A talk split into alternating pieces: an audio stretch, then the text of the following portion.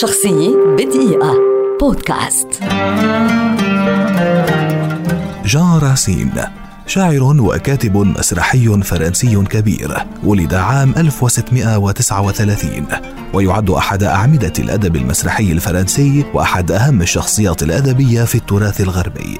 هناك أسطورة تقول أن راسين الشاب كتب مسرحيته الأولى عن رواية المؤلف اليوناني هاليدوروس، لكن المعلمين سلبوه إياها وأحرقوها، لكنه كان عنيدا فانغمس ثانية في الرواية واستعاد المسرحية، لكنها أحرقت مرة أخرى. وبعد أن دمرت المخطوطة للمرة الثالثة، صرح راسين بأنه حفظ مسرحيته عن ظهر قلب، لذلك لم يكن بحاجة لتدوينها. بعد تركه المدرسة، انطلق راسين في سن التاسعة عشر إلى باريس لدراسة القانون. تعرف إلى الكتاب المعاصرين وكان من بينهم لافونتان.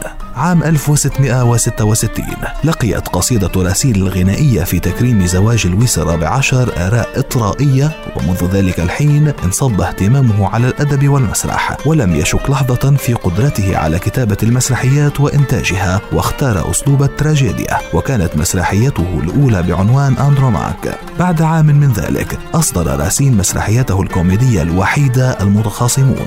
وفي عام ألف وستمئة وسبعين نشأت منافسة قوية بينه وبين الكاتب المسرحي الشهير كورناي، لكنه تفوق عليه بشكل واضح في عمله المسرحي بيرنيس. على الرغم من أصله المتواضع، تمكن راسين من احتلال مكان بين الصفوة، وقد لبع نجمه لأكثر من عشر سنوات، ومنح لقب النبلاء على يد الملك. وقد شكلت المسرحية التراجيدية فيدرا نقطة التحول في سيرة راسين الناجحة، وقد اعتبرها أفضل أعماله على الإطلاق، لكنه في عام ألف وستمئة وسبعة وسبعين اتخذ قرارا مفاجئا بترك المسرح في أوج نجاحه.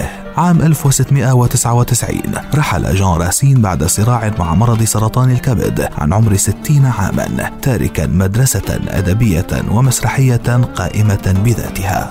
شخصية بدقيقة بودكاست.